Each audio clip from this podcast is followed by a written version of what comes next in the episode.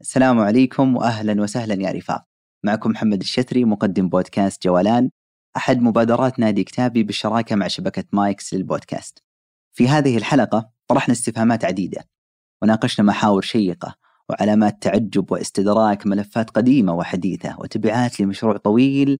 الجدل حوله لن ينتهي ولن ينتهي ابدا. عن إدوارد سعيد والاستشراق. عن الهوية والقضية. عن الآراء آرائها الشخصية حول الإسلام هل هو فعلا مدافع عن الإسلام أو غير ذلك ستكون كل هذه العناوين محطات نتنقل آه، بينها في هذه الحلقة مع ضيفتنا التي كان لها باع طويل في اقتفاء مشروع في اقتفاء مشروع إدوارد. كتبت كثيرا حوله ونقدت أيضا هذا المشروع وقالت أن العرب ربما يؤسطرون إدوارد سعيد ويجعلون منه صنما غير قابل آه، إلى النقد. طبعا لا يذكر إدوارد سعيد إلا يذكر كتابه الاستشراق الذي كشف أن الصور التي أنتجها المستشرقون حول الشرق والشرقيين ما هي إلا صورة تمثيلية أي مصطنعة. ولا تمت إلى واقع الشرق والشرقيين بصلة. ولا يذكر كذلك سعيد إلا يذكر ربطه بالمعرفة والقوة وتوظيفهما في خدمة الاستعمار والإمبريالية. هذه المقدمة الطويلة قبل أن نعرف بضيف هذه الحلقة. ضيفة هذه الحلقة هي الدكتورة ملاك الجهني أكاديمية وكاتبة سعودية. آه، دكتورة ملاك بكالوريوس في الشريعة ماجستير في القضايا في قضايا المرأة تحديدا الخطاب النسوي وكذلك دكتوراه في نظرية ما بعد الاستعمار. أما الآن مشاهدة ممتعة. أهلا وسهلا دكتورة ملاك. أهلا وسهلا. الدكتورة ملاك الجهني اليوم راح نتحدث إن شاء الله عن إدوارد سعيد تجربتك القرائية معه وإحنا نعد الحلقة آه يعني ذكرتي في تويتر تقريبا قبل كم أسبوع إنك عدت لقراءة خارج المكان. الكتاب اللي يحكي إدوارد في سيرته الذاتية. ذكرتي ان قراتيه أول مرة 2006 تقريبا. آه وقلتي إنها قراءة مختلفة لا حس مختلف خاصة السنين اللي مرت وخاصة العودة إلى إدوارد مرة أخرى. آه سؤالي لك وخلينا نبدأ في هذه النقطة إنه كيف كانت العودة إلى سيرة إدوارد سعيد بعد 15 سنة؟ ليس من انقطاع مع إدوارد لكن من انقطاع مع هذا الكتاب. هي كانت عودة مختلفة على مستوى ليس على مستوى الوعي فقط وإنما حتى على مستوى الشعور. يعني كانت قراءتي لإدوارد عام 2006 لكن العودة اللي تحدثت عنها لم تكن العودة الأولى. هي العودة آه. الثانية لأني أثناء البحث يعني عدت لأغراض بحثية فكانت قراءة تأملية مختلفة تماما. جميل. فهذه العودة الثالثة كانت يعني على ضفاف العودة الثانية. آه بالنسبة لي بدايتي مع مع آه، مذكرات خارج المكان لإدوارد ما كانت آه، عادتي في القراءة أني أبدأ بسيرة الشخص قبل أعماله. لكن حدث أني علقت في مقدمة كمال أبو ديب الاستشراق إيه. فما استطعت أني أتجاوز المقدمة. ولها إشكالات كثيرة طبعا تحدث عنها النقاد منها مثلا أنه حاول باعتبار أنه كمال أبو ديب بنيوي حاول تفجير اللغة على حساب الأفكار في كتاب سعيد. وأنا من قرأ الكتاب باللغة الإنجليزية يعني لاحظ الفرق. رغم أن لغة سعيد أساسا عالية في كتاب الاستشراق حتى باللغة الإنجليزية. ف آه، هناك انتقادات ليس هذا محلها لكن آه، كان لها أثر مقدمة دي في أنها عرقلتني. فتوقفت وذلك ما كنت أمتلك يعني زمام الإنجليزية بحيث أني أقرأ باللغة الإنجليزية. آه، ففي عام 2006 كنت في دمشق وتحديدا ذهبت لمكتبة النوري مكتبة ذكرتها غادة سمان يعني في كتاباتها. ذهبت للبحث عن آه، نسخ نادرة من كتب مي زيادة. فوجدت هذه النسخ ووقعت على كتاب خارج المكان لإدوارد سعيد. فاقتنيته وكسرت العادة جميل. وبدأت بقراءته آه، فوجئت طبعا على أثرت فيه من ناحية المشاعر أكثر من ناحية الشعورية أثرت بشكل كبير لأنه سعيد كان تحدث فيه عن علاقته بعائلته علاقته بوالده والدته طفولته البائسة رغم أنه كان من أسرة ميسورة ماديا آه عيوبه ونواقصه الجسدية اللي تحدث عنها وأثرها. فمثل هذه الأمور تركت انطباع يعني وخصوصا أنه كتب الكتاب في في مرحلة مرض في نعم. أواخر حياته فخيمت أجواء الكآبة يعني بشكل كبير جدا.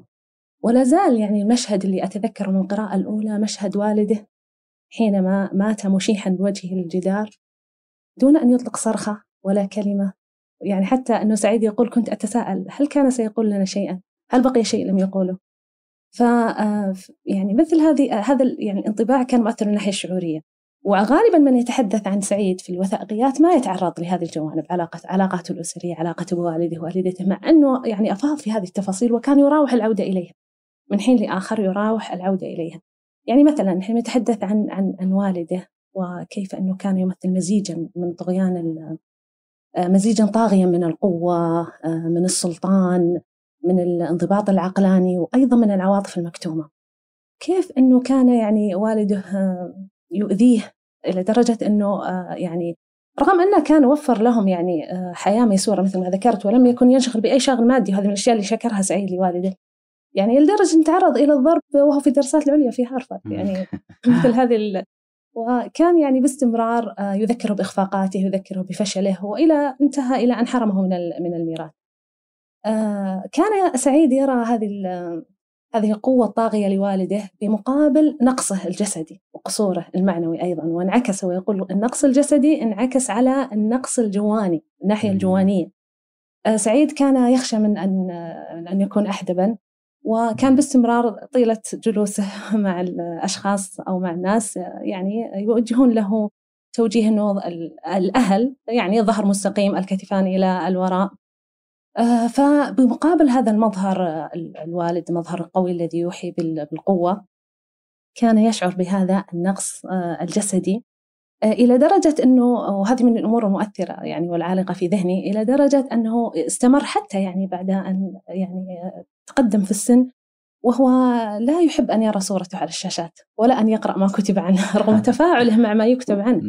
وبل وصل يعني إحدى تصريحاته ذكر أنه حينما كان يدرس كان يخلع النظارة حتى يعني يتحول الفصل إلى كتلة ضبابية لا يميز فيها أحد. وكان والدي يدرك هذا الأمر ويشير لي أنه إذا أردت أن تنظر إلى الناس فانظر إلى أنوفهم لا تنظر إلى فمثل هذه الأمور يعني كان لها أثر. علاقته أيضا بوالدته.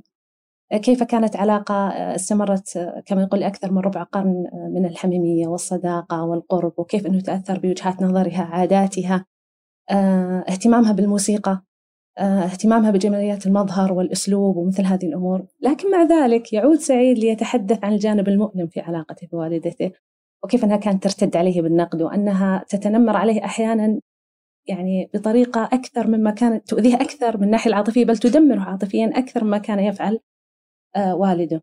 آه، كان يتحدث ورغم ذلك يعني وهذا يشير للجوانب المتناقضة في تجربة سعيد وسآتي إليها لاحقا.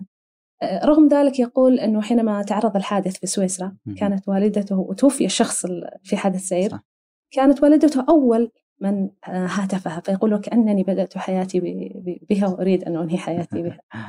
أيضا حينما أصيب بسرطان الدم اللوكيميا يقول وجدت أنني أكتب لها رسالة بعد وفاتها بفترة فيعني كانت علاقة عميقة. لكن أيضا علاقة تميزت بتراجع في بعض الفترات ومؤثرة وأكثر ما أثرت على علاقتي بشقيقاته وهذا الشيء يعني سعيد نقده في أكثر من موضع في الكتاب وكيف أنه كانت والدته لا تسمح بالعلاقات المباشرة. إلى درجة تضررت علاقته بشقيقاته بحيث أنه وصلت إلى مرحلة من العطب لا يمكن إصلاحها في بعض يعني في بعض الجوانب. لأنها كانت لا تسمح بأن تكون العلاقة إلا من خلالها وبأفكارها ومعاييرها ومثل هذه الأمور وكانت تحرص على وجود علاقات ثنائية أما علاقات مباشرة بينه وبين شقيقاته كانت ترفض هذا الأمر. فمثل هذه الأمور كان لها تأثير يعني وأنا وأنا أقرأ في في في السيرة فلم أجد شيء عن نضالاته في في مذكراته لم أجد شيء عن أعماله الفكرية وإنما هذه العودة المستمرة للعائلة تفاصيل تبدو مضجرة للقارئ عن التعليم. صح. فيعني آه هذه كانت القراءة الأولى. القراءة م. الثانية بدأت أدرك أنه قراءة مختلفة وكانت بوعي مختلف تماما. لأنني وجدت أن جذور أفكار سعيد موجودة كلها في هذه الكتاب. وسعيد يعني سعيد بدأ هذا الكتاب في عام 1994 واستمر خمس سنوات. فكانت كتابة واعية جدا. وكل ما كتب في هذا الكتاب آه، يرشدك إلى مواقف سعيد. يعني يتصل بحبل سري مع مواقف سعيد. مثلا موقفه من القضية الفلسطينية موقفه من قول الحقيقة للسلطة. آه، مواقفه من المستعمر والإمبريالية. آه، مواقفه من الدين. كلها تجدها جذورها في هذا الكتاب. ماذا عن القراءة الثالثة؟ ولا لا القراءة الثالثة كانت قراءة استعادة. إيه. عجيب يعني هذا الكتاب ممكن أحد الأشياء اللي نحاولها هنا في بودكاست جولان أنه أي شخصية نتكلم عنها نحاول قراءة له سيرتها الذاتية. فما لي تجربة قرائية مع إدوارد لكن إدوارد هو إدوارد ما يحتاج أن نعرف عنه. فقرأت خارج المكان. فبالنسبة لي الانطباع اللي وصلني في في ضجر من ناحية التفاصيل المليئة. وبنفس الوقت يعني مثلا عودة إلى إلى جذور الجذور. كقارئ وباحث سيدرك كباحث. لكن قارئ ممكن يقول ما هذه التفاصيل المملة ما, ما أستفيد منها. وأعتقد لأنه كتب في مرحلة هو يشعر بالنهاية وذكرها يمكن عدة مرات. لذلك كان يكتب وكأنه لا يخشى أن يخسر شيئا. يعني وهذه صراحة العجيبة فيها. حين يجيني سؤال أنه الإعلام شكل إدوارد سعيد آه، وهو كذلك يعني في بعض المواقف بالشجاعة بقول الحق آه، لكن بينما هو في خارج المكان وحتى الاسم له فلسفة أخرى لا كان يتكلم بكل شفافية عن سعيد الهزيل آه، شخصيته متذبذبة في والدته حب تملك لدرجة حتى آراء يخشى تجاه والده. أخواته المجتمع التنمر اللي عاش فيه إلى حتى دراسته العليا. هذا خلى عندي إرباك يعني شوي. فكيف تشوفين آه، كيف امتلك الشجاعة مثلا؟ أو أنه يواجه ويحاور. بينما حياته كانت لا, لا, لا تعطي هذه المساحة من قول الحق مثلا. هي تفاصيل أحيانا الإنسان يتحرج حتى من من سردها وقراءتها آه، لكن آه، سعيد كما ذكرت يعني كان واعيا بتجربته. هو كتب خلال خمس سنوات. من السنة من سنة 1400 1994 فكان واعيا بكل ما كتبه وحين حينما عوتب في هذا يعني أحد زملائه العرب في مقدمة في مقدمة الكتاب قال له بأنك يعني كتبت تفاصيل لا يسر بها أحدنا إلا لطبيبه النفسي فأشار لهذا الجانب. لكن سعيد كان واعيا بهذا الخيار وهون يريد أن يعزز نوعا من الكتابة الصريحة عن الذات. فاستطاع يعني أن, أن يقدمها في هذا الكتاب. لكن سعيد من بدأ بقراءة أعمال سعيد لن يفاجأ. بسعيد الآخر. أوه يعني كانت لن يفاجأ لأنه يقرأ قراءة يعني تجربته قراءة طباقية أو ما يسمى بال... بال... ما يسمى بال contrapuntal reading والقراءة الطباقية هي قراءة مستلهمة من الموسيقى. آه، كما أنه في الموسيقى ألحان متضادة لحن يضاد لحن آخر إلى أن يصلوا إلى تناغم آه، أو, أو نظام نغمي أو وحدة نغمية. فكذلك آه، تجربة سعيد هي عبارة عن مجموعة من المنافي والأضداد والتناقضات التي في النهاية يعني ألفت هذا الإنسان.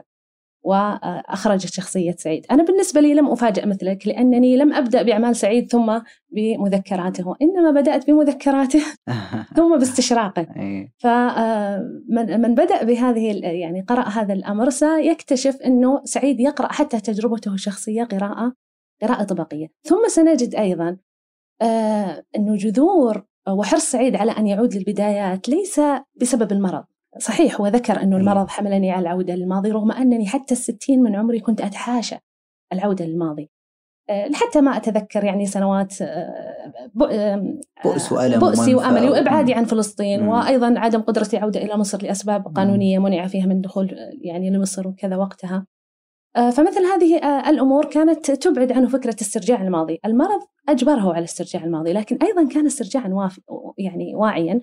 ولذلك أنا ذكرت بأن جذور أفكار سعيد موجودة في هذا الكتاب. سأذكر لك نماذج منها. مثلا المواجهة مع المستعمر. كيف تشكلت هذه الشجاعة لدى سعيد؟ لم تتشكل عبثا. ستجد جذور هذه الشجاعة لدى آه، سعيد وقول الحقيقة وتقديم قول الحقيقة على التضامن ويرى أنه لابد من تقديم قول الحقيقة على التضامن ولذلك وسنأتي هذا يعني كان له في خياراته السياسية ومواقفه السياسية أثر بارز. فمثلا آه، ذكر هو تقريبا أكثر من آه، مواجهة مع المستعمر شكلت آراءه شكلت نزعة التمرد لديه والتحدي السلطة تحدي سلطة السلطة الإمبريالية وسلطة الرجل الأبيض. آه، مثلا المواجهة الأولى كانت في هو درس في في مدارس بريطانية ومدرسة أمريكية درس في إعدادية الجزيرة مدرسة بريطانية. ذكر عنها أنها شكلت اختباره الأول. للحكم أو نظام حكم بريطاني يقدم كمهمة استعمارية. فذكر بأنه كيف كانت الإذعان المطلق للسلطة التحكم فكان هذا أول اتصال. يقول لم تكن المدرسة مثيرة للتعليم بقدر ما كانت يعني أسهمت في وعي بالاتصال بالسلطة الاستعمارية. سعيد أول مواجهة كانت مع مستر بولين. عندما ارتكب مخالفة فأرسلته المعلمة إلى مستر بولين. فهوى عليه مباشرة بالعصا على قفاه أو بالخيزرانة كما يسميها عدة ضربات. سعيد يتحدث هنا يقول كان الألم الذي شعرت به أقل من الغضب آه، أقل من الغضب في مع كل ضربة كان يسددها لي مستر بولين وهو ملتزم الصمت. شعور بالعجز المذل. يعني هذه كانت المواجهة الأولى وكان لها أثر كبير. ثم هو يتحدث في موضع لاحق أنه اكتشف أن هذا الذي ضربه كان أحد شعراء السمندل مجموعة من الشعراء كانت في القاهرة. إيه. فيعني آه، أخذ يعني يسخر بطريقة ساخرة وسعيد له هذه الطريقة التهكمية أحيانا هذا الرجل الذي ضربني وفي النهاية شاعر وكأنه يريد أن يفصل. آه، المواجهة الثانية مع المستعمر كانت مع مستر بيلي وكانت في طريق عودته من المدرسة مر بنادي الجزيرة ونادي أهلي. وكان سعيد عضوا فيه. لكن وهو يقطع حقول النادي عائدا المنزل استوقفه مستر بيلي لم يكن يعرف أنه مستر بيلي أو أنه الأمين العام للنادي حتى رأى هذا التعريف مكتوبا على على شيء معلق على دراجته. فنهره ويعني سأله لماذا أنت هنا؟ يعني هذا المكان لا يرتاده العرب وأنت عربي. فحاول أن يخبره بأنه عضو في النادي فمنعه من الإجابة وطرده. وكان مع الجنسية الأمريكية وقتها ولا نعم نعم كان معه نعم أي. فطرده آه، يتحدث يقول لأول مرة آه، أعي بأن أدرك بأنني عربي وأن معنى أنني عربي يعني أنني فاقد للأهلية والمؤثر في هذا الموقف الذي يعني يذكر أنه استمر يعني مرور خمسين سنة يقول على هذا الموقف في مذكراته يقول مرور خمسين سنة على هذا الموقف ما زلت أشعر بذلك الألم الآن كما كنت أشعر به سابقا. وكيف أنه آه، كأنني أنا ووالدي تواطأنا على عقد استسلامي بأننا ننتمي إلى آه، طبقة دنيا. ويقول الأكثر من ذلك والأكثر إلى من هو أن لم يكن لدينا أي نية للمواجهة للتحدي للنضال للتغيير. وهذا أكثر ما يشعرني بالخجل. هذه كانت المواجهة الثانية.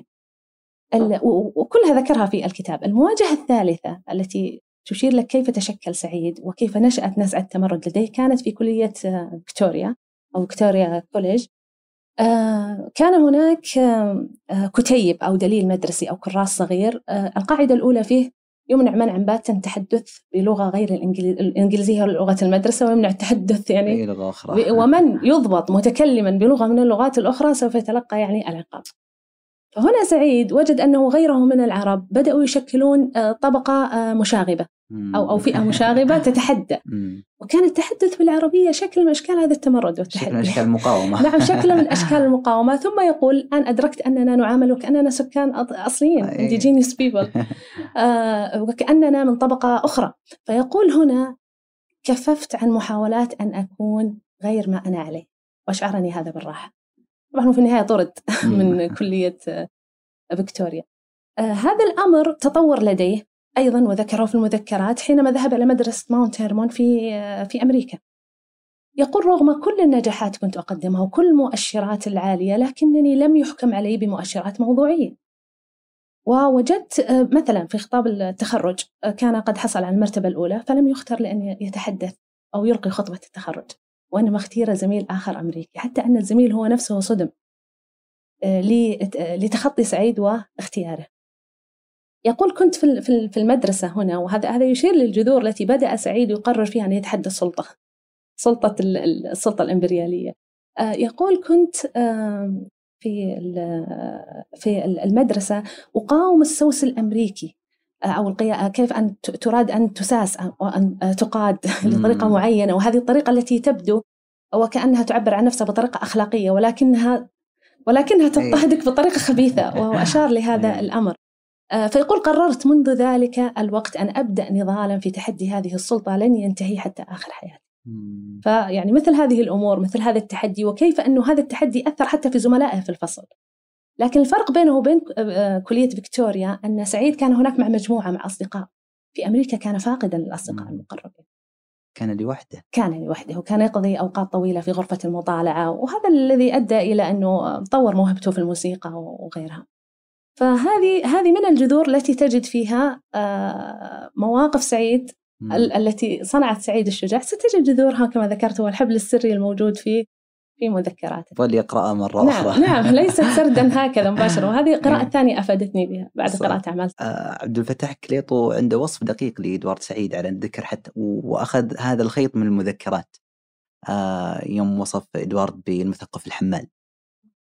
آه وش يقصد كليطو بالمثقف الحمال؟ طبعا هو اشار ضرب مثال إنه أينما يذهب يأخذ حمولته يعني وين كان مثل كاس مدري إيش أشياء بسيطة فوصف بالمثقف الحمال.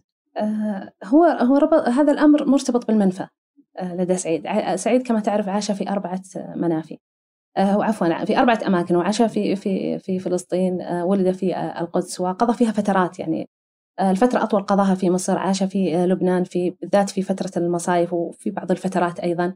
ثم الولايات المتحدة الأمريكية. فهو هو سعيد نفسه يقول شعور السفر الوصول الحنين النفي الانتماء هذه يعني كانت تتردد في حياته. آه، يقصد آه، كليتو بالمثقف الحمال آه، بأن سعيد كان حينما يذهب ذكر هذا في مذكراته وإن كان مكان في وسط المدينة يحمل أكبر قدر ممكن معه من الأمتعة ومن الحقائب.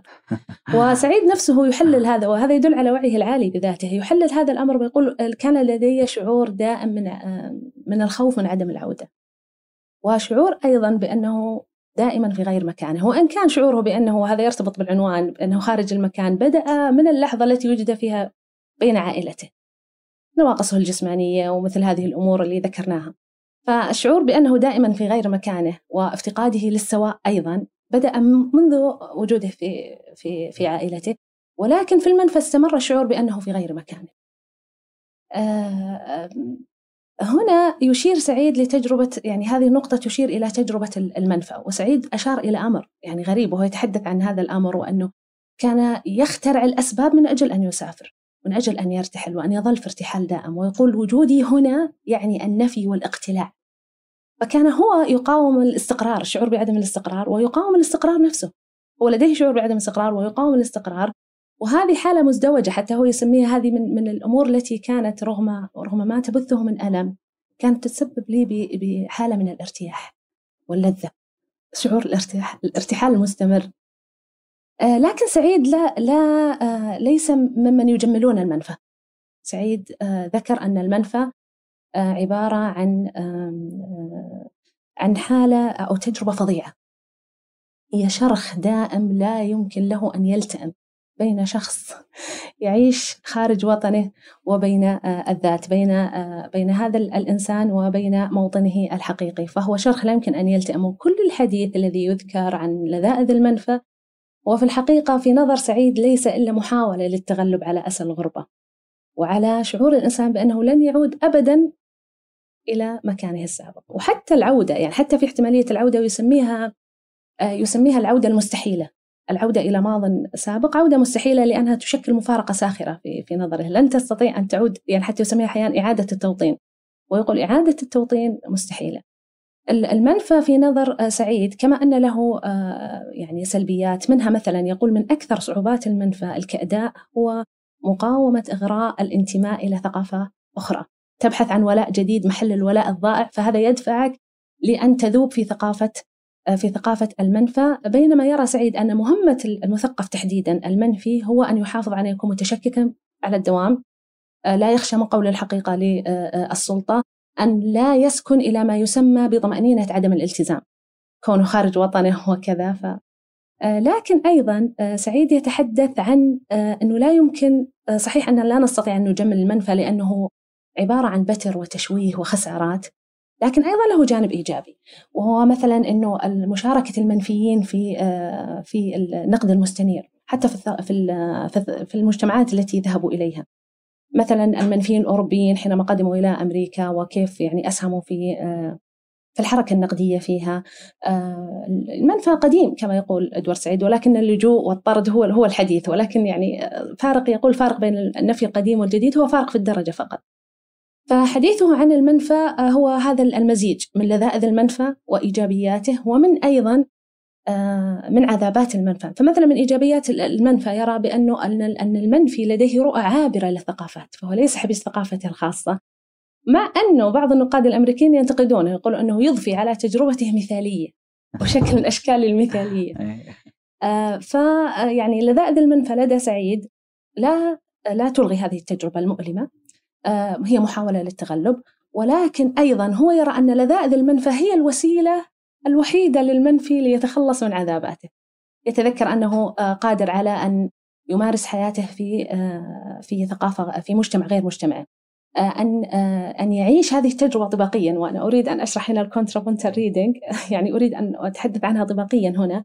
وهو يقرأ ليس فقط يقرأ النصوص الاستعمارية طبقيا هو يقرأ حتى تجربته الذاتية طبقيا ولذلك هناك كتاب اسمه السيرة الذاتية ما بعد الاستعمار. يتحدث عن الجانب الذاتي في حياة كتاب ما بعد الاستعمار وأثره. فسعيد نقل هذه القراءة الطبقية ليس فقط من من ناحية النصوص من تجربة الموسيقى إلى النصوص بل أيضا حتى إلى تجربته الذاتية.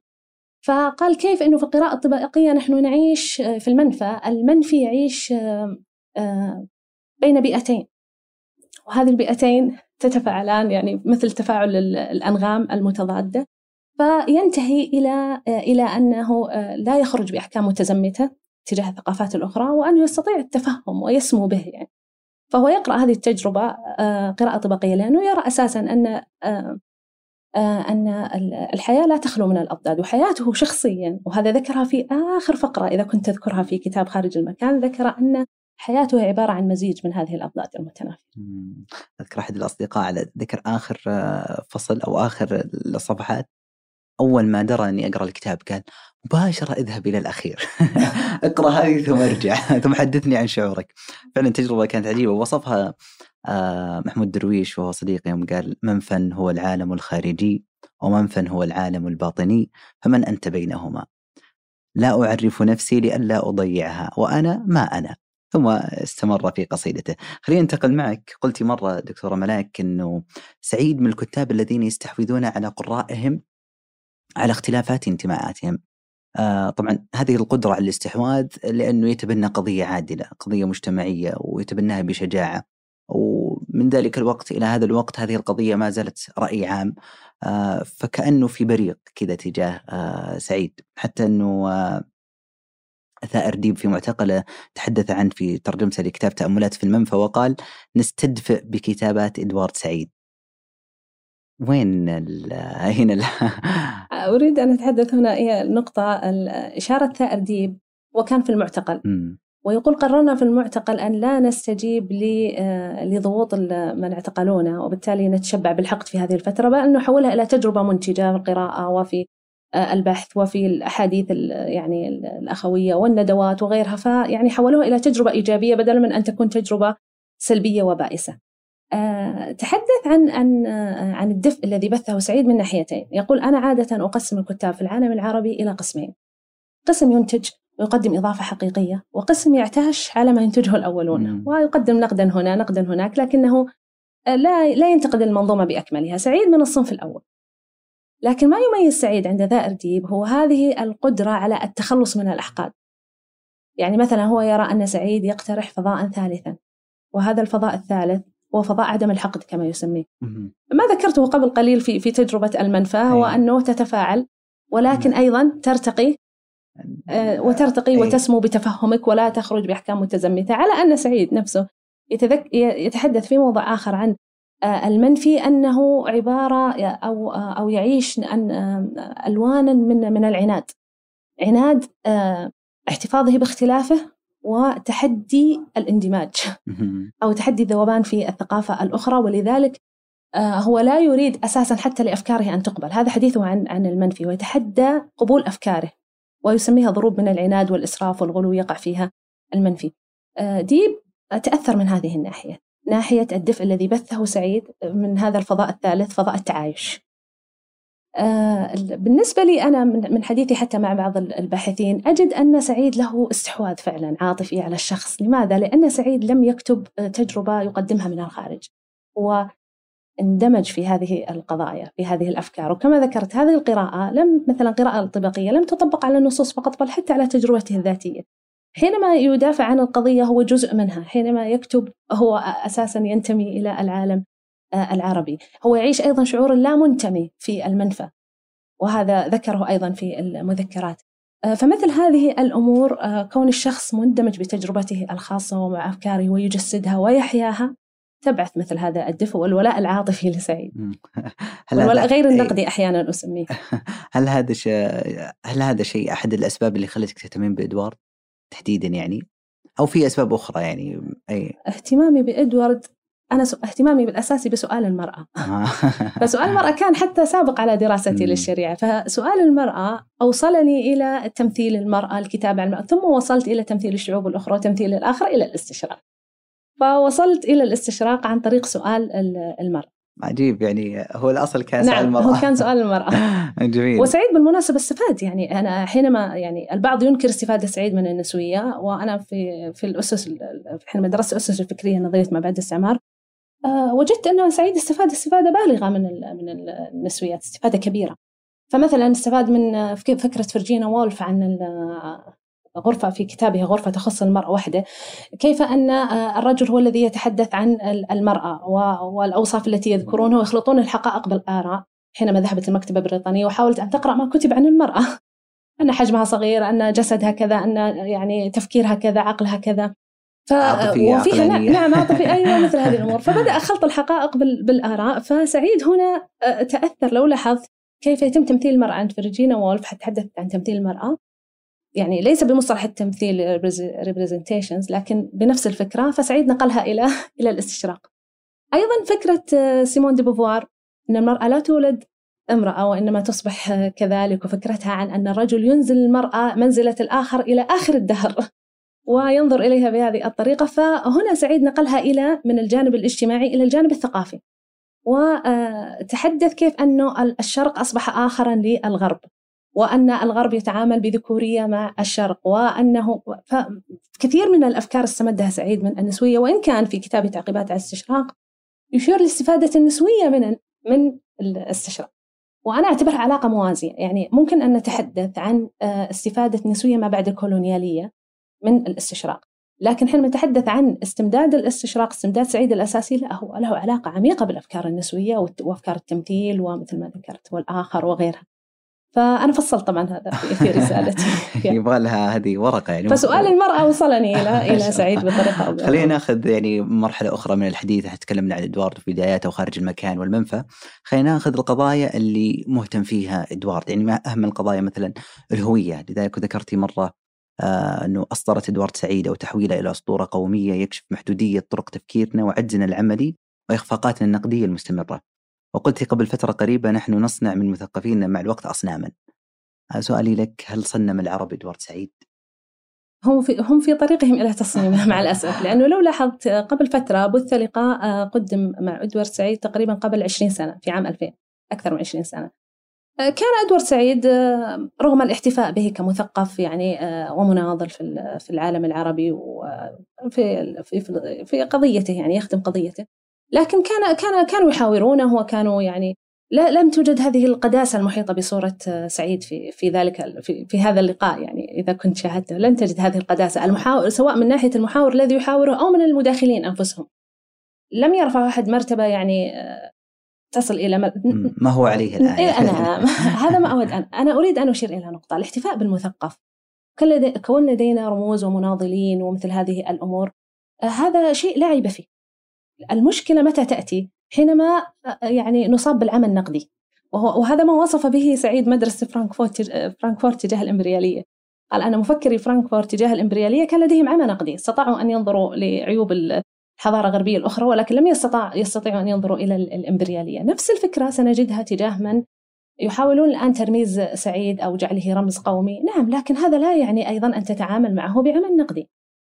الحديث عن عن سعيد طبعا سعيد يجري تجيره من ناحية الاتجاهات العلمانية والقومية أو من ناحية حتى يعني بعض الاسلاميه.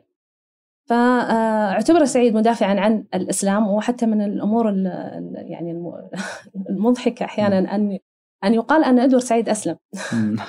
وهذا هذا الوصف قد ينطبق على وائل حلاق الذي يعني يرى في الإسلام منافسا للحداثة. أكثر ما ينطبق على سعيد الذي صرح بعدائه الشديد للدين وبأنه يصنف مدافعا عن الإسلام وهذا كان في تذييل طبعة 95 للاستشراق. ذكر بأنه رغم أنه رغم عدائه آه، الشديد للسياسات القائمة على الدين ورغم أنه آه، يعني لديه موقف آه، معروف من الدين ولكن مع ذلك يصنف العالم العربي مدافعا عن الإسلام. وهذا الأمر طبعا يقول كوني مدافعا عن عن الإسلام يشبه القول بأنني مدافع عن الإرهاب. أوه. فهو كما يرفض هذه التهمة هو يرفض أيضا هذه التهمة. فهو لا يدافع عن الإسلام مطلقا أنه دفاع هو لا يرى أنه دفاع أساسا. هو يرى أنه نقد مستنير كما آه، سيأتي. آه، الحديث عن الهوية كما كما ذكرت أنت آه، يرتبط بالقومية. فلا نستطيع أن نتحدث عن هوية إلا وترتبط هذه الثلاثة ببعضها. الهوية ترتبط بالقومية لأنه لا قومية بدون هوية. أو بدون فكرة تتمحور حولها القومية. وأيضا القومية ترتبط بالمقاومة فهذه الثلاثة مرتبطة ببعضها البعض. آه، سعيد في معالجته للمسألة القومية يربطها أيضا بالمقاومة بمقاومة المستعمر. والعجيب أنه رغم أن بعض القوميين يوظفون سعيد في في أطروحاتهم آه، لكن العجيب أن سعيد لديه موقف سلبي تماما من من القومية ورافض يعني لكن ليس رفضا مطلقا. لأنه هو أساسا يرفض, أن يوصف موقفه من القومية بالرفض المطلق. يعني له كتاب اسمه أو عنوانه الآلهة التي تفشل دائما. أي. فيصف القومية بالآلهة التي تفشل دائما. ورفعها إلى مرتبة يعني إلى الآلهة. سعيد يقول أنا أصنف بأنني يعني ضد القومية مطلقا وهذا الكلام غير صحيح. لأنني أؤمن بدور القومية في التعبئة السياسية.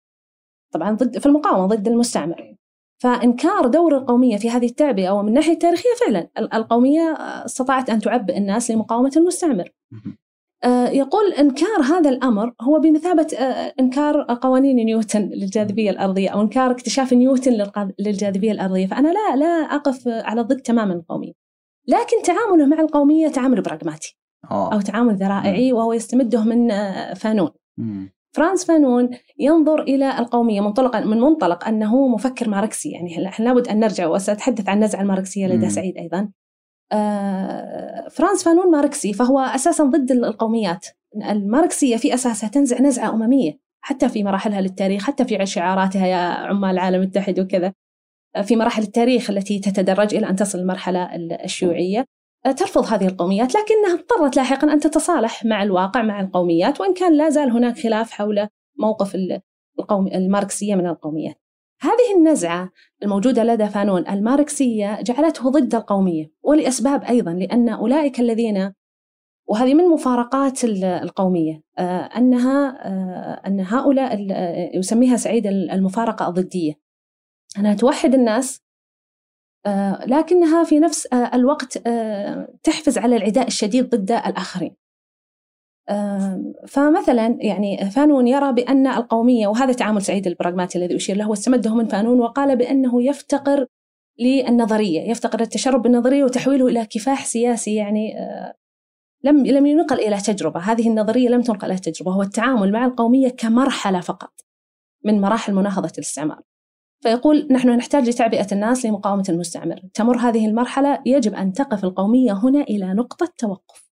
ما بعد طرد المستعمر ما بعد طرد المستعمر لماذا؟ لأنها تتحول إلى ما يسمى بمرضيات القوة وهو مصطلح أخذه من صديقه إقبال أحمد pathological power آه، مرضيات القوة بمعنى أنك تحول آه، هذه التمييزات التي كانت موجودة لدى المستعمر وهذه الأمور التي كنت تنتقدها على المستعمر إلى بمصطلحاتك الخاصة. إلى مصطلح هي هي بس غير نعم مصطلح. هي. هي ولذلك أنتجت لنا القومية آه، طبقات حاكمة مستبده في الدول التي تحررت من الاستعمار. هذه رؤية آه، سعيد ورؤية فانون. فبالتالي القومية أيضا من لابد أن تتوقف. أيضا من الأمور التي انتقدها سعيد على القومية أنها إقصائية. ومثلا استثنت الأقليات حينما وصلت إلى الحكم استثنت النساء بالذات الحركات النسوية. وهذه فكرة آه، سعيد استثناء الحركات النسوية. هو نقلها في الحقيقة يعني عن كوماري جيوردين أو كتاب سبق وقدمت له قراءة عن النسوية والقومية في العالم الثالث. أن القوميات بعد أن أشركوا النسويات في النضال أقصوهم حينما جاء حينما جاء الحكم. فهو يرى أن القومية بطبيعتها إقصائية تتجوهر حول هوية معينة وكذا فبالتالي تسبب تفرز عداء. فعلينا فكرة فانون أن ننتقل من القومية إلى المرحلة الثانية وهي مرحلة أن يتجاوز الوعي الاجتماعي الوعي القومي. لماذا؟ يقول لأن خروج المستعمر من الأرض لا يعني انتهاء آثار المستعمر في الثقافة استمرار آثار الثقافية للاستعمار. فهنا ننتقل من القومية إلى المقاومة الثقافية للاستعمار في ظل الدولة طبعا. ولكن مقاومة ثقافية لآثار الاستعمار سواء المركزية الغربية سواء صناعة آه، مستعمرين هم في العبارة من خلال التعليم وغيره تابعين لسيد آه، آخر يسكن خارج أو يقيم خارج المستعمرة. آه، فهذه هي فكرة سعيد. القومية مجرد مرحلة. لماذا؟ لأنه يرى بأنها تحشد الناس وأنها في الأساس هي يقول هي أساسا فكرة غربية صممت لأغراض الحرب. وحتى أنه ينتقد القومية الأمريكية يقول القومية الأمريكية آلهتها النصوص الكلاسيكية الآباء المؤسسون الدستور الأمريكي فكل تقوقع يعني حتى فكرة الوطنية نفسها يرفضها من هذا المنطلق. آه، يريد يعني حتى المشكلة أن أنه حينما يتحدث عن تطوير وعي قومي نريد أن نطور وعي قومي لا يوجد وعي قومي بدون هوية جامعة.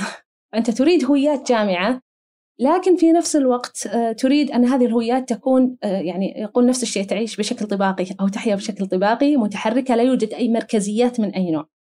طيب هذا عمليا كيف يتحقق؟ يعني نأتي لأنه لم يقدم برنامج عملي ومجرد فكرة يمكن أن نقول أنها فكرة طوباوية وانتقد وما أعطى بديل يعني ما قال بديل. نعم هو لم يعطي بديل. وقال أن هذه تفتقر للتشرب بالنظرية وتفتقر أيضا إلى حركة سياسية تحولها إلى أمر واضح يعني تحولها إلى حقيقة. فهو يطرح. لكن في الحقيقة لا, لا, لا نرى يعني تفصيل لهذا الأمر كيف يمكن للوعي القومي أن يتجاوز هذه النقطة أن يتجاوز الهويات التي متراكمة. يعني أخ إدوارد عنده تجربة يعني شخصية في الهويات. هو عاش في القدس ثم مصر ثم بيروت ثم أمريكا. هو عنده جنسية من ولده عنده جنسية أمريكية لكنه لا يعامل كمصري داخل مصر ولا يعامل ك ففي صراع داخل يعني حياة إدوارد سعيد الشخصية وحتى ما بعدها.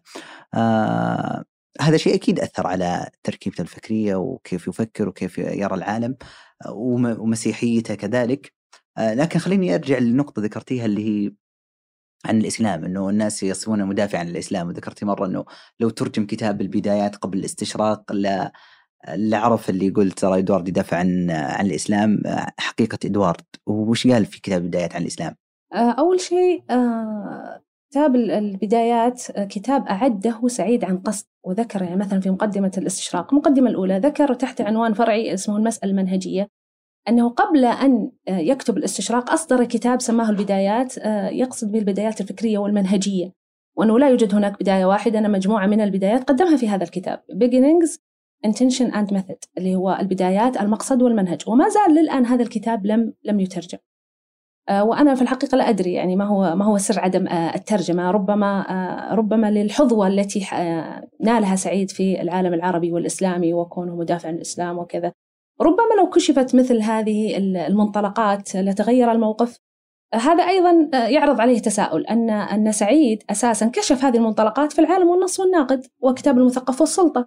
فهو سعيد صريح في في منطلقاته. سعيد لا لا يدلس. ولا يحيا حياة بظاهر وباطن. هو واضح جدا في منطلقاته واضح جدا في مواقفه. وكتاب البدايات خصص فيه فصل كامل للمفكر الإيطالي فيكو وكيف استمد منه سعيد. آه بالذات آه فكرته عن أن العالم إنما هو من صنع البشر رجالا ونساء وهو آه قابل على الاكتناه لأن الاكتناه عقليا لأن البشر لا يدركون إلا ما أنتجوا. فبالتالي إذا كنا نقول بأن كل ما يقبل آه، الاكتناه فقط هو حقيقي وقابل للإدراك هذا الأمر يستبعد طبعا أمور أخرى يستبعد الدين. وهذا سيوصلني لموقف سعيد من آه، من الدين. آه، فسعيد هنا يرى بأن هذه المعرفة المعرفة الدينية هي معرفة ليست إنساني إنسانية وليست حقيقية ليست إنسانوية بمفهومه للإنسانوية لأنه فكرة آه، سعيد آه، عن فيك وتأثر بفيك وتأثر كبير وطبقه في كتاب الاستشراق. آه، استمدها أيضا عند حديثه عن النقد الدنيوي عنده. والنقد الدنيوي هو أن تجلب النقد إلى العالم أن تربطه بحياة الناس وبالشروط المادية لهذه الحياة فلا يفلت أي شيء من هذه الشروط الدنيوية. فلا ولذلك يقول حتى في المثقف والسلطة أنه لا, لا المثقف لا يستمد لا من وحي وليس له أرباب يستمد منها, منها هدايات ولا, ولا أي شيء. فهو هنا مرتبط بهذا العالم وهي فكرة وهذه الجدلية اللي هي جدلية العلماني والديني عند سعيد ولكن مع الأسف لم تتعرض لنقد آه، لدينا في العالم العربي والإسلامي كما تعرضت لنقد آه، في العالم الغربي. فكرة إشكالية الديني والعلماني لدى سعيد تعرضت لنقد. آه، وقدمت فيها منها كتاب كتاب ويليام هارت عن المؤثرات الدينية المؤثرات الثقافية آه، سعيد والمؤثرات الدينية للثقافة أو يعني كتاب ويليام هارت نعم. آه، كتاب مترجم ترجمته دار دار كلمة ويتحدث فيه عن موقف سعيد من آه، الدين. ينطلق من فكرة الدنيوية التي ذكرت لك بأنه كل ما صنع. نعم ربط. نعم كل هو مرتبط بكل ما صنعه بشر. الإنسان وكل ما يتعلق بما يدرك الإنسان فقط. أيضا سعيد نزعته الماركسية أثرت في نظرته للدين. النزعة الماركسية لدى سعيد تعرف أنت طبعا الرؤية الماركسية وموقفها من الدين. سعيد ذكر وصرح وقال بأنه تأثر بالماركسية أكثر ما تأثر بالماركسية. وأنه يرى أن الماركسية فيها عناصر قابلة حتى الآن لأن يتم يعني تفعيلها في النقد. ولا تكاد يعني أول أساس من من من الأسس التي بنيت عليها أفكار سعيد ستجد أنها النزعة الماركسية لأن سعيد أساسا في منظوره للنقد يرى أن أي نقد لابد أن يبدأ بنقد الدين أيوة. وهذه نعم وهذه الفكرة يعني ماركس كان هذه فكرة ماركسية أن النقد يجب أن يبدأ بنقد الدين لكن ماركس قال بأن نقد الدين معظمه اكتمل على يد فيورباخ آه اللي كان أحد تلاميذ هيجل ثم انقلب ثم يعني أخذ اتجاه خاص فيه وكذا فماركس يرى بأن معظمه اكتمل على نقد فيورباخ سعيد يشكك في هذه الفكرة.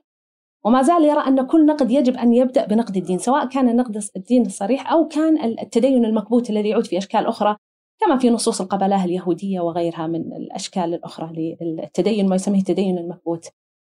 آه، ورغم أنه يعني المفكرين الغربيين مثل مثل هايدجار في نقده للأنطولوجيا ومركزيته لديه آه، ديريدا جاك ديريدا ومفهومه للحضور آه، ومفهوم أنطوثيولوجي دولوز ومفهوم للتعالي كل هذه مفاهيم يعني تتصل بنقد الدين. لكن هؤلاء جميعا كما يذكر النقاد ينحنون أمام مارك حينما يقول أن نقد الدين اكتمل في معظمه على يد فيرباخ إلا سعيد يشكك ويجعل نقطة الدين هي البداية بالدين هي نقطة البداية لأي نقد. فهذا هذا موقف سعيد من من الدين. و ومن الإسلام تحديدا. لا هذا موقف الدين بشكل عام. موقفه من الإسلام سعيد نقد تمثيلات الغرب للإسلام. نقد موقفه من النبي صلى الله عليه وسلم. تمثيل المسلمين المعاصرين الثقافات المعاصرة المواقف المزدوجة للغرب والنفاق الذي يحدث أحيانا في الموقف من القضايا الإسلامية بمقابل القضايا الأخرى. لا أحد ينكر دور سعيد في هذا في هذا الجانب. لكنه يرفض أن يكون أن يكون مدافع عن الإسلام. هذه نقطة هو واضح فيها لأن موقفه من الدين واضح. لا نتحدث هنا عن موقفه من الدين على المستوى الشخصي. نحن نتحدث عن موقف الفكري والنظري من الدين. آه، أيضا آه، سعيد آه، من إحدى مشا... مشك... يعني من الأمور التي يأخذ بها هو أنه يرى أنه لا يوجد شيء اسمه شرق حقيقي وإسلام حقيقي وغرب حقيقي. يرفض هذه هذه الفكرة. وهذه من المفارقات التي انتقدت. يعني هو يرى مثلا يقول لا يوجد شيء اسمه إسلام جوهري. الإسلام له تطبيقات متعددة وبالتالي لا نستطيع أن نتحدث عن إسلام واحد. يعني يرد عليه. ينكر المرجعية كذا إذا هو ينكر أنه هناك شيء ثابت. أه. هناك إسلام صور متعددة للإسلام وتطبيقات متعددة للإسلام ولا نحصره في في شكل واحد. لا يوجد شيء اسمه إسلام حقيقي. طبعا هذه فكرة رد عليها الآخر ومن أكثر انتقادات وجهت إليها نقد وائل حلاق. ومن خلال نظريته عن اللي تستمدها من كارل شميت عن النطاقات المركزية والنطاقات الهامشية ويقول لكل ثقافة وائل حلاق نطاقات مركزية تعطي هذه الثقافة شكلها المعروف. وإن كان هناك نطاقات هامشية يجري من خلالها الاختلاف والتعارض مع هذه النطاقات المركزية الأساسية. والإسلام له أيضا لا ينطبق عليه هذا الأمر ولديه أيضا آه، نطاقات مركزية تميزه تعطي الإسلام شكله المعروف. ونحن لا نختزل الإسلام إذا قلنا أن له شكلا معروفا وهناك بالتالي آه، مساحة لاختلاف التطبيقات التاريخية قربا وبعدا من الإسلام. أما كونك أنك ترفض أن يكون هناك إسلام حقيقي كما يرى إدوارد سعيد هذا موقف مرفوض. يعني موقف مرفوض من سواء من قبل النقاد أو يعني من قبلنا نحن كمسلمين. وهذه أذكر حتى علقت فيها على في إحدى الندوات على أحد ال يعني أحد ال الباحثين وكان قد حاضر عن نقطة موقف سعيد وسألته عن موقف سعيد من الإسلام وكيف أنه ينكر وجود قلت له أيضا هناك طيب لدينا إسلام ما قبل الخلاف. ما قبل الخلافات السياسية التي أنتجت لي الشيعة والخوارج وغيرهم وكذا قبل المذاهب قبل طيب آه، لا نستطيع أن نمسك بهذا الأمر من ناحية أن هناك إسلام معياري وبعد ذلك نترك التطبيقات. نعم ونترك التطبيقات التاريخية تحل محلها. يعني هذه كانت من ضمن الأمور. آه، بالنسبة لموقف آه، سعيد من الدين أيضا يرتبط بفكرته عن الإنسانوية. سعيد رفض لا نستطيع نقول أنه رفض الإنسانوية الغربية أو المذهب الإنساني الغربي رفضا تاما. هو يقول آه، يرفض فكرة إسقاطها إسقاطا تاما رغم أنه يدرك أن له إشكالاته مع تجارة العبيد مع الشعوب المستعمرات شعوب مستعمرات أخرى مع إبادة بعض الشعوب يدرك هذه الإشكالات ولكن يقول علينا أو أو أو يقترح تقديم إنسانوية جديدة وهذه قدمها في كتابه الإنسانية والنقد الديمقراطي ترجمة فواز الطرابلسي إلى الإنسانية وهناك بعض المترجمين اعترض على الترجمة. ففكرة المذهب الإنسانوي لدى آه، آه، سعيد تقوم على فكرة أن ننقل فكرة النقد الدنيوي. هي ترتبط فيها ارتباطا أساسيا بأن ننقل فكرة النقد الدنيوي آه، إلى إلى الجانب العملي. فبالتالي لا تكون الإنسانوية فكرة أفكار مجردة وتؤدي لهذه المشكلات التي تسببت فيها في المستعمرات.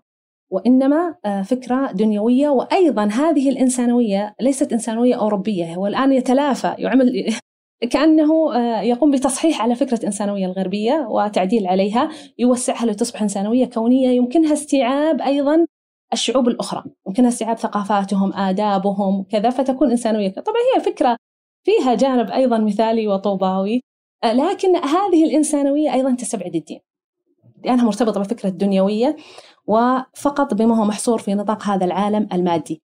كل الماورائيات تستبعد والدين ما ورائي.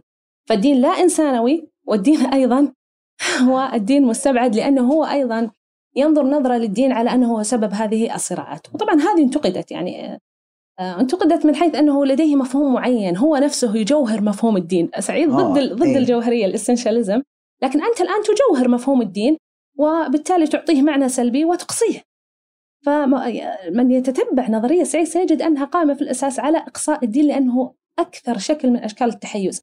صحيح أنه ينتقد الاستشراقي ينتقد الإمبريالية لكن يرى أن آه، الدين هو أكثر شكل من أشكال التحيز. وأنه تسبب بصراعات دموية وكذا. وطبعا من يقرأ تاريخيا هذه الفكرة سيجد أن العلمانية في حرب في الحروب العالمية وغيرها تسببت بخسارات أكبر وبإثارة نعرات والقوميات أيضا أكثر مما تسببت به مما تسببت به الحروب الدينية وغيرها. لعلي أختم هذا المحور الهوية والدين وما إلى ذلك موقف كذلك لإدوارد حول تقليل دور الهوية في بناء الثقافة.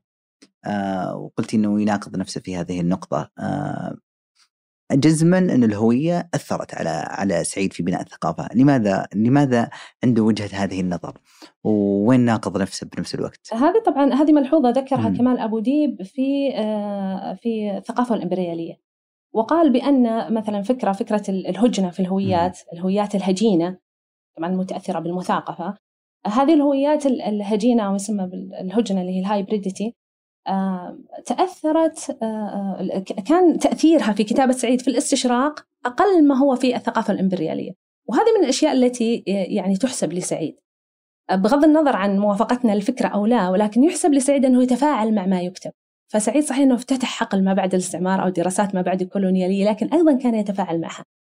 فما بين الاستشراق اللي كتب في نهاية السبعينات أو نشر في نهاية السبعينات وما بين الثقافة الإمبريالية في مطلع آه، التسعينات هذه الفترة آه، بعد الاستشراق بدأت تبرز الكتابات ما بعد الاستعمارية.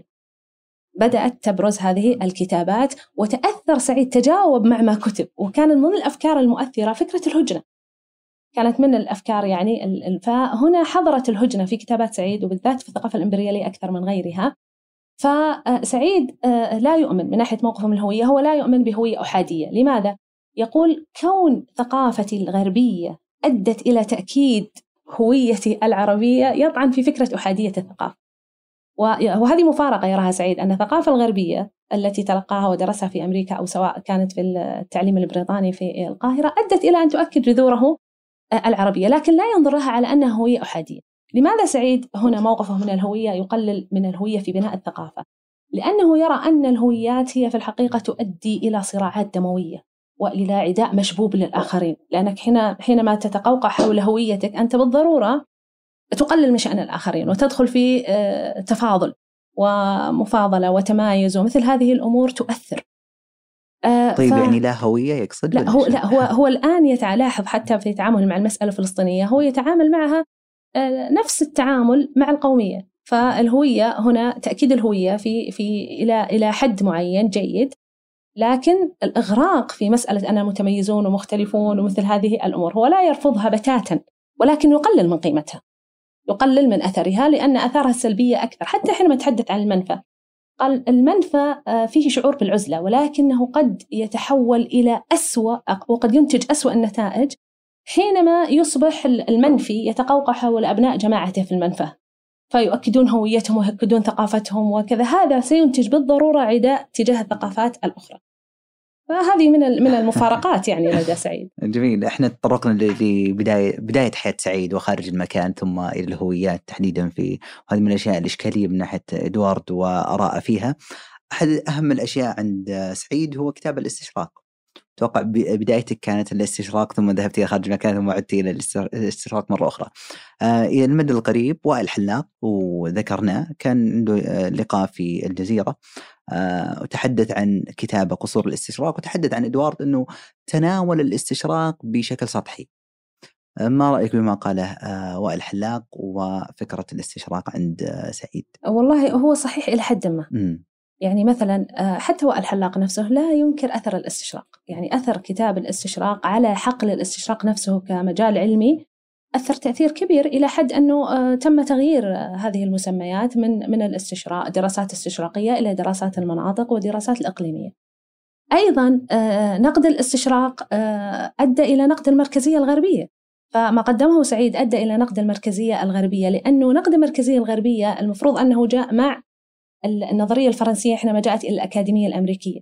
لكن لاحظ سعيد أن جلب النظرية الأمريكية من قبل المفكرين الأمريكيين إلى الأكاديمية الأمريكية لم يؤثر في نقد المركزية وفتح التساؤلات حول الاستعمار وعلاقة المركزية الغربية ب اللي هو التمركز حول الغرب وثقافته وتاريخه آه وعلاقتها بالإمبريالية. بل أنه المؤسسة الثقافية والأدبية في أمريكا كانت تخرج الإمبريالية مجال بحثها. لا تراها أساسا مجال من مجالات بحثها. ففكرة النقد الدنيوي عند سعيد هنا والتي كان كتاب الاستشراق تطبيقا لها هو أن يجلب هذه النصوص التي يفترض أنها نصوص جمالية وتحاكم بمعايير فنية فقط إلى العالم.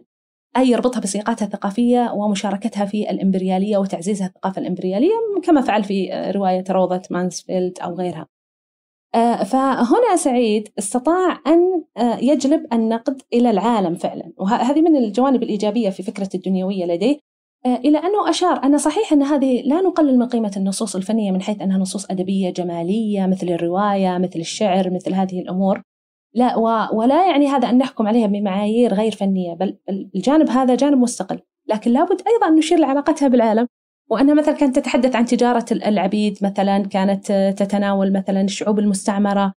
ومثل هذه الأمور وأنها جزء من من تعزيز هذه الرؤية أو تعزيز الإمبريالي بشكل ما في في في نطاق المجتمعات الأوروبية. هذه من الإيجابيات التي أتى أتى بها الاستشراق أو التي كان كتاب الاستشراق لسعيد يعني أثر فيها تأثيرا كبيرا. أيضا الأقليات الموجودة في الغرب بدأت تستثمر النقد نقد الاستشراق في خروجها عن الخطاب السائد. كانت تحاول أن تحصل على حقوقها من خلال الخطاب الغربي السائد فأصبحت تستثمر النقد آه، آه، الذي قدمه سعيد في الاستشراق من أجل أن يعني آه، تفاوض حول موقعها السياسي في الغرب. فكتاب الاستشراق يكفي أنه أدى إلى إلى محو يعني محو هذه هذا الحقل الذي لا يمكن ومهما كان له من أخطاء يعني مهما كانت أخطاء سعيد في كتاب الاستشراق وتوجه له نقد كثير يعني بالمناسبة.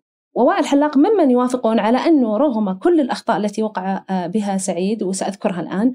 آه، لكن هذا لا يعني تبرئة الاستشراق بحال ولا تعاونه مع الاستعمار ولا تعاونه مع الإمبريالية ولا مواقفه تجاه الشعوب الأخرى. آه، فالاستشراق يعني وهذه النقطة اللي أردت أن أؤكد عليها قبل أن أبدأ في نقد حلاق. الاستشراق كان كتاب استشراق لسعيد كان له أثر كبير في الغرب من ناحية الأثر الإيجابي. حتى إنه الاستشراق أصبح أشبه بالسبة استشراق أو مستشرق. لأن خاصة سابقا إنه استشراق دراسة فقط الشرق. لكن ما الذي أراد قوله آه، سعيد هنا؟ ما الذي تغير يعني؟ هل هو آه، الصورة النمطية أو الصورة الوردية للاستشراق هو آه، ناس جايين من الغرب لدراسة الشرق لا. ولكن هو لا. طرح شيء هو طبعا هو طرح ثلاثة تعريفات. اي ما الذي قاله هنا؟ اي هو طرح ثلاثة تعريفات. الاستشراق من حيث أنه أسلوب للتف... للتمييز الوجودي بين الشرق والغرب. أسلوب تفكير. جميل. يميز وجوديا بين الشرق وبين الغرب. والاستشراق من حيث كونه مؤسسة جماعية تقوم على التحدث عن الشرق والسيطرة عليه وتدريسه ومثل هذه الأمور فهي تجمع هنا بين المعرفة والقوة. هذا التعريف. التعريف الثالث الاستشراق من حيث كونه مجال علمي يهتم بآداب الشرق ودياناته وغيرها من هذه الأمور. آه، سعيد تعددت تعريفاته للاستشراق لكنه في الحقيقة وهذه من الأخطاء التي انتقدت عليه ليس فقط من وائل الحلاق بل من آخرين. يعني مثلا سبق نقد وائل حلاق آه، جيمس كلوفورد آه، روبرت يونغ وغيرهم آخرين حتى من العرب صادق المفكر ماركسي صادق جلال العظم. يعني انتقد أنه وضع دانتي في الأك... في الكوميديا الإلهية وضع دانتي مع المستشرقين رغم أنه تاريخ الأفكار ينفي يعني. لو رجعنا. أيوة. فهناك يعني إيه. نعم هنا انتقادات كثيرة يعني. آه، لكن وضع المستشرقين كلهم في تصنيف واحد هذه من ال من ال الانتقادات التي أخذت على آه، على سعيد. لم يذكرها فقط حلاق وإنما ذكرها آخرون. آه، كون سعيد أسهم في زحزحة اسم الاستشراق أو أو جعله مصطلح موشوم هذا الأمر حلاق لا يراه جانبا إيجابيا بالعكس يرى أن تعميمات سعيد حول الاستشراق وعدم وضوحه وإسهامه في غموض المصطلح أدى إلى عدم التعامل الجدي مع ظاهرة الاستشراق. أصبح مصطلح موشوم واستبعد واستبعدنا التعامل الجدي مع, هذه الظاهرة وتحليلها. وطبعا السبب كما ذكر حلاق أنه سعيد بدأ بالسياسة وانتهى بها. فلأنه تعامل مع الاستشراق من هذا المنطلق يعني أدى إلى إلى القضاء عليه من ناحية تحليله كظاهرة علمية. ماذا ماذا قال كذلك حلاق في آه، حلاق. الاستشراق يعني. في, في هو تحدث بأن آه، تناول سعيد للاستشراق تناول آه، سطحي. لماذا؟ لأنه لم يتناول أبدا أمراض الحداثة. لم يتحدث عن الأسس الفكرية للاستشراق ولو تناول أسس فكرية الاستشراق لعلم أن الاستشراق مجرد فرع من أصل من المنظومة المعرفية نفسها. ولذلك يعني حلاق يرى بأن يفترض أن لا نبدأ بتحليل النصوص الاستشراقية وأن نبدأ بأثر المعرفة الغربية على المشروع الاستعماري لأن المعرفة الغربية هي التي أنتجت المشروع, المشروع الاستعماري وليس وليس العكس.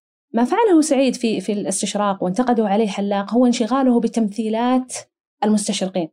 تمثيل المستشرق تمثيل هذه التمثيلات أو الريبريزنتيشنز آه، أدت إلى الانشغال عن الدور الحقيقي للمستشرق على الدور الفعلي وأثره في اللي قضية علاقة المعرفة بالسلطة ورغم أنه سعيد يركز على هذه النقطة على علاقة المعرفة بالسلطة لكن لم يبين كيف استطاع الاستشراق باعتباره نمط من أنماط التفكير الحداثي.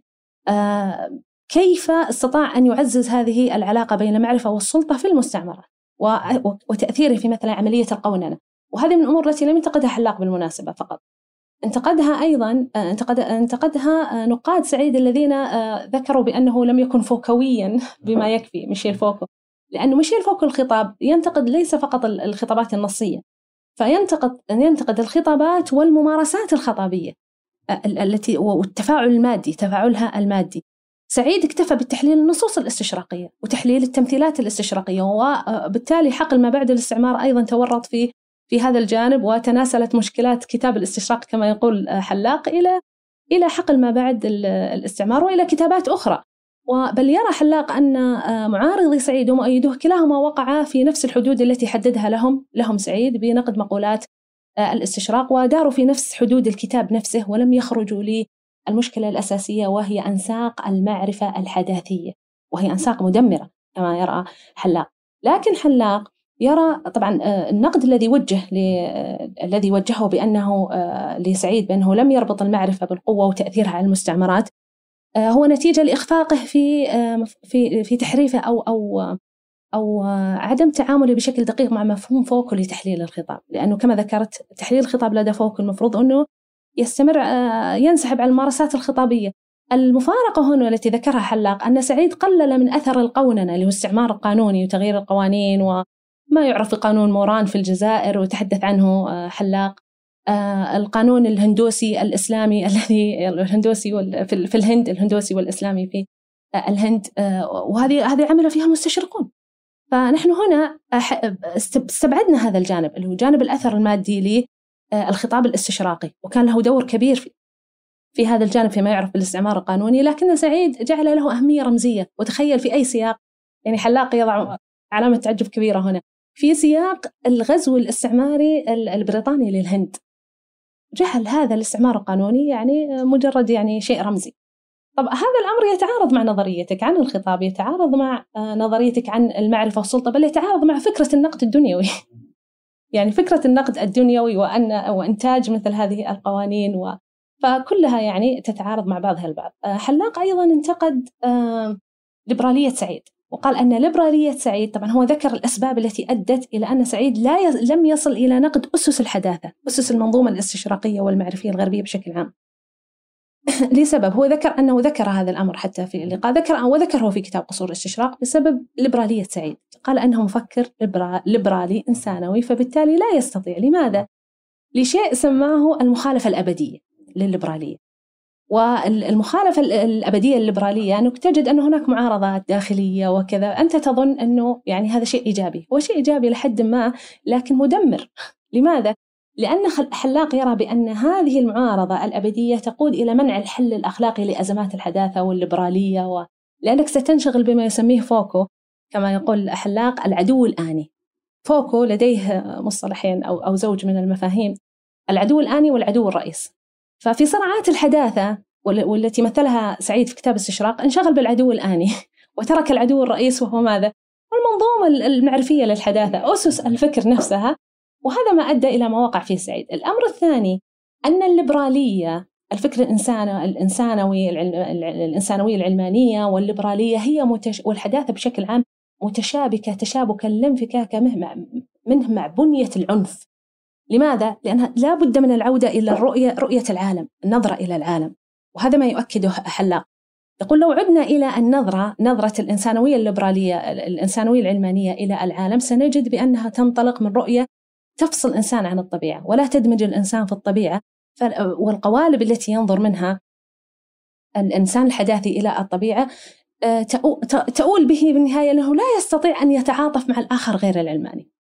وستجد المفارقة أنه من ضمن الأمور أيضا وهذا ليس نقد حلاق أنا أريد أيضا أن أتفرع إلى انتقادات أخرى شاركت حلاق في هذا الأمر وهو نقد كليفورد. وبالمناسبة سعيد أقر ببعض يعني اعترف بصحة آه، بعض نقد كليفورد. ومن أنه كتاب استشراق يخلو تماما من نقد أسس العلوم الطبيعية والاجتماعية والإنسانية الغربية.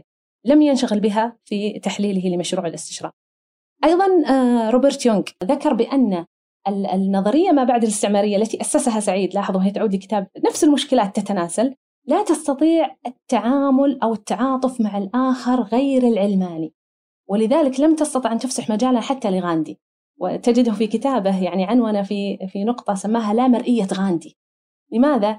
لأن غاندي الجانب الروحي والجانب الديني مستبعد تماما من آه، رؤية سعيد ابتداء ثم آه، ما سارت عليه بقية دراسات ما بعد الاستعمارية باستثناء حلاق. يعني إذا ردنا أن نصنف حلاق ضمن دراسات ما بعد الاستعمارية سنجد أنه يفرد دورا مختلفا تماما عن آه، بقية آه، رواد النظرية ما بعد الاستعمارية. كلهم لديهم بل أنه هومي بابا نفسه في النظرية ما بعد الاستعمارية يرى أن التجديف ضد الدين والاستهزاء بالدين. وما فعله سلمان رشدي مثلا في رواية آيات شيطانية.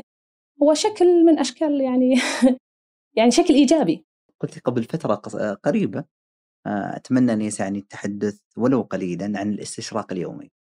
وإحنا نقول في بودكاست جولان هذه المساحة بين يديك. ما تقصدين بالاستشراق اليومي؟ الاستشراق اليومي هو آه، يعني ما ذكره سعيد في تغذية الإسلام. آه، وكيف تم يتم التعامل مع القضايا الإسلامية في الإعلام الغربي. أشار له فصل فيه في كتاب تغذية الإسلام ما يسمى ب Everyday Orientalism.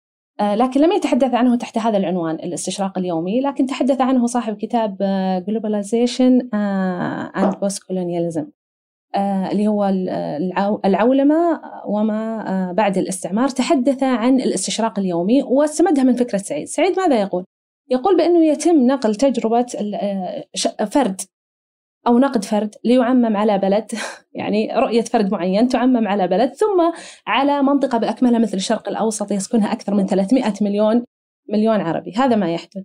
وأنا سبق وأشرت حتى إلى إلى كان آه، طلب لقاء من إحدى القنوات الإذاعية الأمريكية معي للتحدث عن تجربة إحدى الناشطات. هكذا يعني التحدث عن قصة المرأة السعودية من خلال تجربة إحدى الناشطات. وكأنه تم اختزال المرأة السعودية بتنوعها وتجاربها وإنجازاتها وأخفاقاتها في في تجربة ناشطة. هذا ما يحدث هذه الرؤية هذه إشكالية غربية دايم ولا موجودة يعني؟ الذي يعني الجهة التي تواصلت معي آه، هي تتبنى رؤية معارضة للإمبريالية وما نعم.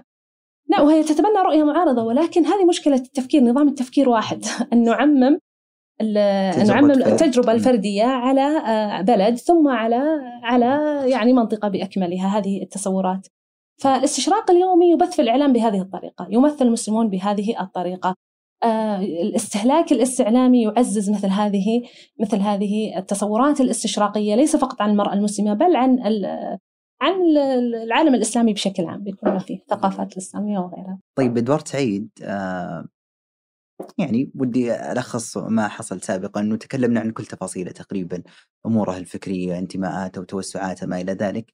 ممكن انتماءاته ما ذكرناه وهذا السؤال اللي, اللي الذي سآتي بذكره وينتمي لقضية وينتمي لعدالة لدرجة أنه ممكن يعامل القضية الفلسطينية كمعاملة أي قضية إنسانية موجودة في العالم. آه السؤال اللي يطرح لمن كان ينتمي إدوارد سعيد؟ وهل هنالك جهة ينتسب لها ويحارب مثلا من أجلها؟ علاقته بمثلا ياسر عرفات المنظمة الفلسطينية آه، هل يبغى يقحم نفسه في السياسة أو غيرها؟ يعني دعني أذكر نقطة آه، قبل أن أتحدث عن آه، موقف إدوارد سعيد من القضية الفلسطينية وموقفه من السياسة. إدوارد سعيد كان تحدث وهذه نقطة يعني الأمانة لابد أن تذكر إلى أنه لم يكن لديه أو لدى عائلته أي عداء مسبق للإسلام.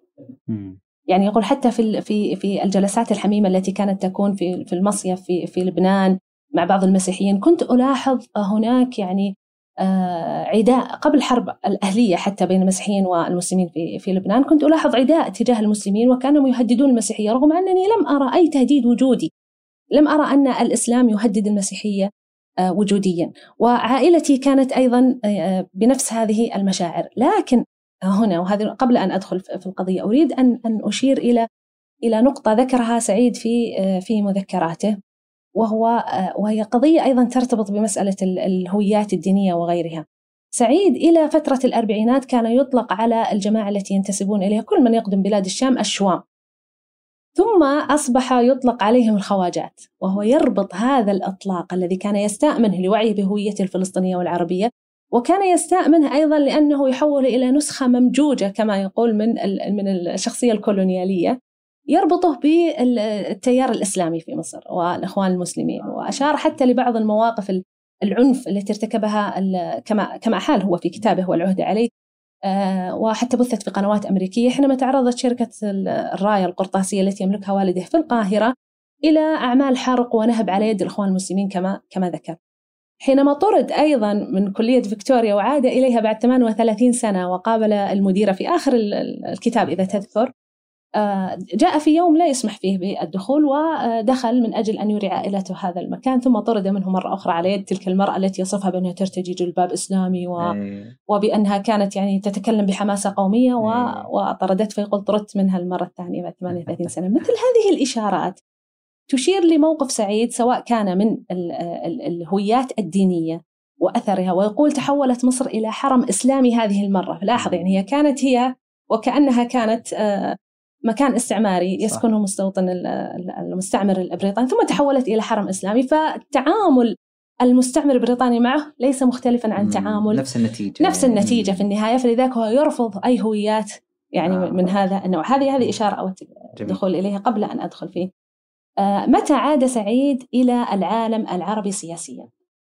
آه سعيد عاد إلى العالم العربي سياسيا في عام النكسة أو بعد حر... آه 1967 النكسة النكبة الهزيمة أي أيا يكن يعني هذه التسميات الملطفة أو الحقيقية. عاد سياسيا وانتمى إلى حركة الحركة الوطنية الفلسطينية منظمة التحرير يعني تطورت إلى منظمة التحرير وبدأت في عمان. ثم في آخر الستينات انتقلت إلى لبنان واستمرت فيها حتى نهاية السبعينات ودخل سعيد وهو يقول كنت في ذلك الوقت أحمل يعني لدي شعور بمقاومة هذه السلطوية الصهيونية وبرغبة بالقضاء المبرم والنهائي على على هذا الوجود. يعني لاحظ لاحظ كيف كيف بدأت تتطور مواقف سعيد وكيف هذه الأضداد كانت تتعايش معه. آه، سعيد انتمى لاحظ؟ يعني آه، انتمى إلى السلطة إلى منظمة التحرير الفلسطينية لكن أيضا كان ينتقدها. فأثناء ما كان هذا شيء عجيب نعم. يعني كيف إنه لإيمانه هو هو لو رجعنا المثقف والسلطة سنجد بأن سعيد يستمد وهذه أفكار استمدها من من من غربيين من من بندا من من غيرهم آه، هو يرى بأن على المثقف أن يقول الحقيقة للسلطة وأن يقدم التضامن على على يعني مصلحة لا أو على لا, لا يقدم الشخصية. لا. يقدم قول ال- التضامن على قول الحقيقة والغريب أنه في كتابه المثقف والسلطه يقول يجب أن يكون شعار المثقف لاحظ كيف تقديم قول الحقيقة على التضامن آه، لم أكن لأسجد لبشر خلقته من طين أوه. يعني لا عدم الت- التواطؤ ابدا أو مداهنة السلطة في قول الحقيقة. ولذلك انسحب من منظمة التحرير. آه، عندما تحولت لاحقا إلى السلطة الفلسطينية انسحب. لكن قبل أن ينسحب أيضا كان له انتقادات. يعني مثلا كان في لندن دعا مجموعة من المثقفين في التسعينات في مطلع التسعينات حينما كانت يقول الموقف الانتحاري الذي اتخذته السلطة الفلسطينية بتأييد صدام حسين. فهنا يقول كان لدي شعور السباق بإخفاقنا في أوسلو لاحقا. حينما يعني السلطة الفلسطينية وقعت اتفاق أوسلو انسحب إدوار سعيد وبدأ ينتقدها. يقول لن, لن أنتقدها ولا ولن أكون صادق في نقدي طالما أنا في داخل المنظومة ولا بد أن يخرج منها. وطبعا نتج عنها منعت كتبه ياسر عرفات منع كتبه في فلسطين وغيرها من هذه. أي. وهي ضريبة مواقف التي كان سعيد يرى أنه يتقبلها يعني بكل بكل أريحية. هل نستطيع أن نقول أن سعيد كان مستقلا؟ نعم هو سعيد كان مستقلا لكن مستقل على مستوى ال- ال- الشخصي. لكن ليس مستقلا على مستوى يعني أنا في مقالتي ال- الأصلاني منشق وقلق ال- الهوية تحدثت عن آه، أن سعيد رغم كل هذه آه، الدعوة للاستقلال وكذا لكنه يظل في بنية الفكر الغربي وهذا الأمر ليس حديثي أنا فقط. يعني روبرت يونغ اللي ذكر لك أنه من أكبر نقاد الاستشراق يقول آه، مشكلة سعيد أنه يكرر بنى الفكر التي ينتقدها. يعني مثلا هو وصف بأن ال- المستشرقين جعلوا من العالم ال- من من الشرق جعلوا اعطوه ماهيه محددة وجعلوه ثابتا وشرقا جوهريا وشرقا لا يتغير أبدا. ثم حدث بعد ذلك ماذا؟ حدث بعد ذلك أن أيضا سعيد حول المستشرقين إلى كتلة متجانسة إلى ماهيه لا تتغير. فوقع في نفس المشكلة التي نفس بنى الفكر لأنك لا- وهذه النقطة أيضا ذكرها حلاق. وذكرها غيره من النقاد أنه على الناقد قبل أن يبدأ. لا يكفي أن تحدد منطلقاتك. يجب أن تعالج أدواتك النقدية وأن تختبرها وأن تفحصها قبل أن تبدأ بالنقد لئلا تقع في البنى في تكرار البنى التي انتقدتها. سعيد لم يستطع أن يتحرر تماما من من ال من ال من الفكر من الثقافة الغربية ومن التأثير الغربي إلى درجة أنه في حديثه بالمناسبة عن المقاومة وعن هو يرى أنها تكون من الداخل. فنحن يعني آه، التنويع على نفس الثقافة الغربية. آه، حتى حتى في لقائه الأخير الذي بث قبل فترة ذكر هذه النقطة. قال علينا أن في نضالاتنا أن نتعاون مع الأقليات مع الحركات الأخرى الهامشية في الغرب مثل الحركات النسوية الحركات النسائية مثل السود الملونين وغيرهم وهم بابا يضيف إليه حركات المثليين أيضا. مم. سابقا. نعم فهو يريد أن يضيف مثل هذه مثل هذه الانتماءات ونناضل فهو في النهاية يضعهم يضع الجميع في داخل قالب الثقافة الغربية ومجرد تنويعات على هذا الفكر. وطريقة براغماتية بحتة نعم. يعني كان أي حتى على ذكر فلسطين موقف وسياسة نشرت له صورة وهو يرمي مثلا الحصى نعم كان هذا على سور لبنان يعني في صحيح. الحاجز الحدودي عفوا. ما بين لبنان و... صح فجت هجمة أذكر قوية يعني خاصة في العالم الغربي واحد لا أحد يشكك في إيه. شجاعة سعيد مم. في شجاعته وجرأته و تعرض لحملات تشهير تعرض محاولات ل- اغتيال. نعم مم. تعرض لأشياء كثيرة. لا يستطيع أحد أن يشكك في هذا الجانب. يعني نقده لا يؤدي بالتالي إلى عملية الإنكار أيضا. صحيح. إحنا في سؤال دائم آه، نردده على كل ضيوفنا في هذه المواسم اللي نتكلم فيها عن الشخصيات. إنه لكل شخصية نتكلم عنها عن في عدة آه، مؤلفات أو أطروحات ثقافية، سعيد كذلك يمكن أكثر من 30 كتاب غير المقالات. سؤالي المعتاد اللي أطرحه. آه، هل هنالك طريقة معينة للدخول إلى فكر إدوارد سعيد؟ منهجية معينة للقراءة؟ يعني مثلا ما نبدأ بالاستشراق كما بدأت مثلا أبدأ من خارج المكان؟ آه، يعني كنصيحة آه، شخصية. هو خارج المكان لو كان يتحدث أنا أنا لماذا بدأت بخارج المكان؟ كنت أظنه سيتحدث عن أعماله وعن نضالاته ويمهد ولكن في الحقيقة هو لا يمهد. وأعمال سعيد لا تعتبر وحدة واحدة لكن إذا أردنا أن نتحدث عن البدايات والمنطلقات المنهجية في الكتاب الذي لم يترجم اللي هو beginnings كتاب بدايات المقصد والمنهج آه، يكون هو البداية ثم كتاب الاستشراق ثم ثقافة الإمبريالية لأن طور فيه بعض الأطروحات وتلافى فيه بعض الانتقادات بالمناسبة. يعني مثلا في الاستشراق لم يذكر أسلافه الفكريين في الثقافة والإمبريالية ذكر العطاس ذكر طلال أسد ذكر آه، أنور عبد الملك وغيرهم من من من يعتبرون أسلاف فكريين لسعيد. فأطروحة الثقافة الإمبريالية لا تقرأ قبل ال- الاستشراق. أيضا من ناحية الناحيه المنطلقات الفكرية والمنهجية من أبرز الكتب كتاب العالم والنص والناقد وهو اللي يبين موقفه تماما يعني من قضايا النقدية ومنطلقاته وفكرة النقد الدنيوي وغيرها وكتاب الآخر كتاب تقريبا اللي هو الأنسانية والنقد الديمقراطي تحدث فيه عن فكرة الإنسانوية الكونية بمنظور سعيد واللي هي تعتبر تعديل على الإنسانوية الغربية ونقلها كما ذكرت للجانب العملي والدنيوي. وتلافي الإشكالات السابقة فهذه هذه أربعة هذه خمسة كتب ممكن أنها تجمع أفكار سعيد والبقية من كتاباته وإن كان فيها إضافات مثل النظرية المرتحلة وغيرها لكنها تظل يعني تنويعات على أفكار سعيد الأساسية في هذه الكتب. جميل جدا. إحنا وصلنا معك لنهايه حلقة دكتورة ملائك ولعلي أختم بما ختمه محمود درويش آه، في قصيدته طباق آه، يرثي فيها إدوارد التي يقول فيها والآن لا تنسى إن مت, إن مت قبلك أوصيك بالمستحيل. هذه القصيدة يمكن هي طويلة وذكرها يعني بالصوت يمكن 26 دقيقة وبالقراءة ما أدري كم تأخذ منك. يمكن ذكر سيرة ذاتية لإدوارد سعيد.